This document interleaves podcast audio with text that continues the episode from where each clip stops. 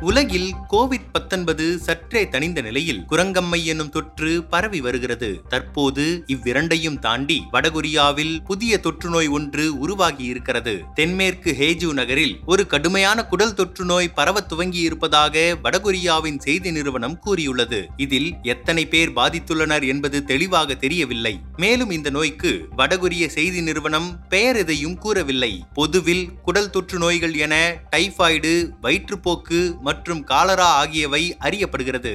இவை அசுத்தமான உணவு அல்லது தண்ணீரில் உள்ள கிருமிகளால் அல்லது பாதிக்கப்பட்டவர்களின் மலத்துடன் தொடர்பு கொள்வதால் ஏற்படுகின்றன.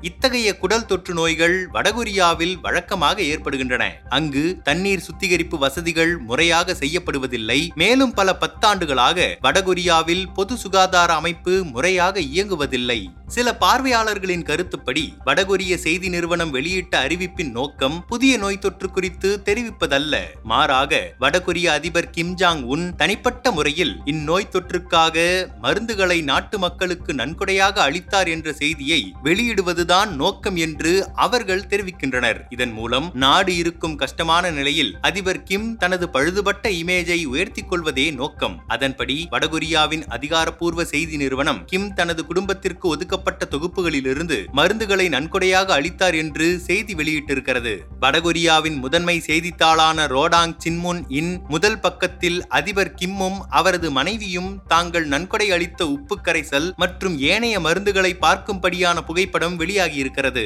நாட்டின் அதிகாரம் ஒரு சிறு குழுவிடம் குவிந்திருக்கும் போது பொதுமக்களுக்கு அடிப்படை மருந்துகள் கூட பற்றாக்குறையாக இருப்பதும் மூத்த அதிகாரிகள் மற்றும் ஆளும் குழுவினருக்கு போதுமான மருந்துகள் ஒதுக்கப்பட்டிருப்பதும் வழக்கமான ஒன்று என விமர்சகர்கள் கூறுகின்றனர். மேலும் இந்த நன்கொடையானது அரசின் மாகாண மருந்து சேமிப்பு இடங்களிலிருந்து வந்திருக்கலாம். ஆனால் அவற்றை விநியோகிக்கும் போது அதிபர் கிம் பெயரில் விநியோகப்பட்டிருக்கிறது என பார்வையாளர்கள் கூறுகின்றனர். தட்டம்மை அல்லது டைபாய்டு பரவுவது வடகொரியாவில் அசாதாரணமானது அல்ல. அங்கு ஒரு தொற்று நோய் பரவ துவங்கி இருப்பதும் உண்மைதான். ஆனால் அதிபர் கிம் தனது மக்களை கவனித்துக் கொள்கிறார் என்பதை வலியுறுத்த வடகொரிய அரசு அதை ஒரு வாய்ப்பாக பயன்படுத்திக் கொள்கிறது என டிபிஆர்கே ஹெல்த் டாட் ஆர்ஜ் இணையதளத்தின் தலைவர் அகன் கியூங் சூ கூறினார். எனவே இந்த செய்தியில் மருத்துவத்தை விட அரசியலே அதிகம் இருக்கிறது. கடந்த மாதம் வடகொரியாவில் காய்ச்சலால் பாதிக்கப்பட்டவர்களின் எண்ணிக்கை அதிகரித்து வருகிறது. தென் தென்கொரிய உளவு நிறுவனத்தின் அறிவிக்கைப்படி அங்கே கணிசமான எண்ணிக்கையில் தட்டம்மை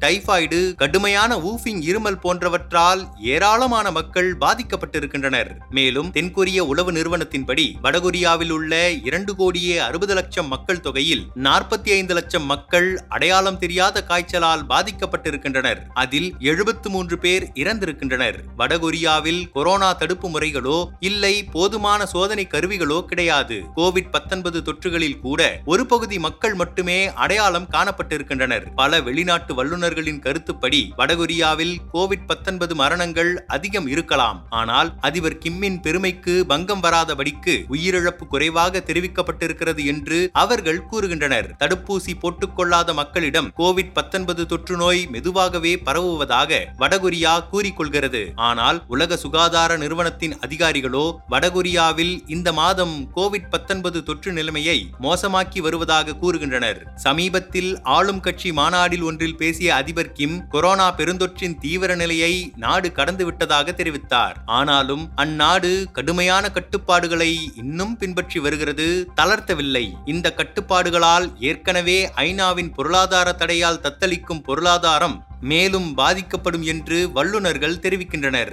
வடகொரியா தனது கோவிட் பத்தொன்பது நோய் பரவுவதை தெரிவித்த உடனேயே தென்கொரியாவும் அமெரிக்காவும் கப்பலில் மருந்துகளையும் தடுப்பு மருந்துகளையும் அனுப்புவதாக தெரிவித்தன. ஆனால் வடகொரியா அதற்கு பதில் ஏதும் அளிக்கவில்லை. இப்படியாக ஒரு சர்வாதிகார நாட்டில் பொருளாதார ரீதியாக கஷ்டப்படும் மக்கள் தொற்று நோய்களினாலும் கஷ்டப்படுகிறார்கள்.